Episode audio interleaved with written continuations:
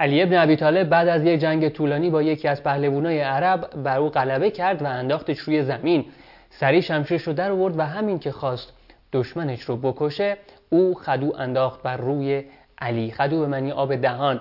اون پهلوون که دیگه می‌دونست داره کشته میشه بر روی علی آب دهان انداخت. در زمان انداخت شمشیران علی کرد او اندر غذایش کاهلی و بیخیال کشتن اون پهلوون شد. گشت حیران آن مبارز زین عمل و از نمودن عفو و رحمت بی محل پهلوونه تعجب کرد که این می‌تونست منو بکشه. چی شد که دست نگه داشت و به علی گفت بر من تیغ تیز افراشتی. از چه افکندی؟ مرا بگذاشتی. چرا بیخیال شدی؟ و علی گفت من تیغ از پی حق می‌زنم.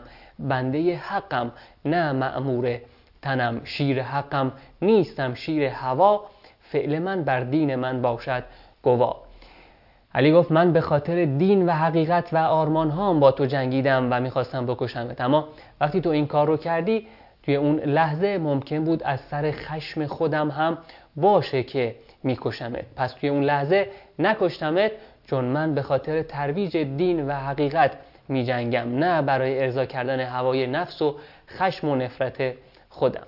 اینه که مولوی میگه از علی آموز اخلاص عمل.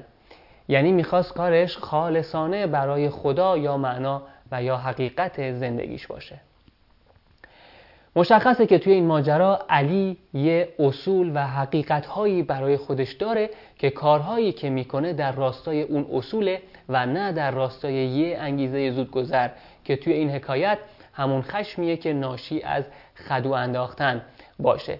این دقیقا تعریف یه زندگی اصیله زندگی که توش یه سری اصولی هست و فرد بر اساس اون اصول عمل می‌کنه و نه بر اساس انگیزه های زودگذر و محرک های بیرونی. توی این زندگی اصول محور آدم رفتار و گفتار خودش رو با دیگران تنظیم نمی‌کنه. افکار و عقاید عواطف و احساسات و در نهایت نیازها خواسته ها و اهداف خودش رو با دیگران و ارزش های بیرونی تنظیم نمی‌کنه.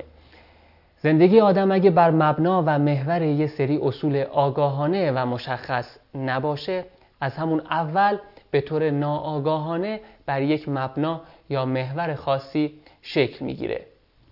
به طور خودکار از همون ابتدای رشد و شکلگیری شخصیت. بعضیا زندگی پول محوری رو برای خودشون انتخاب می‌کنن.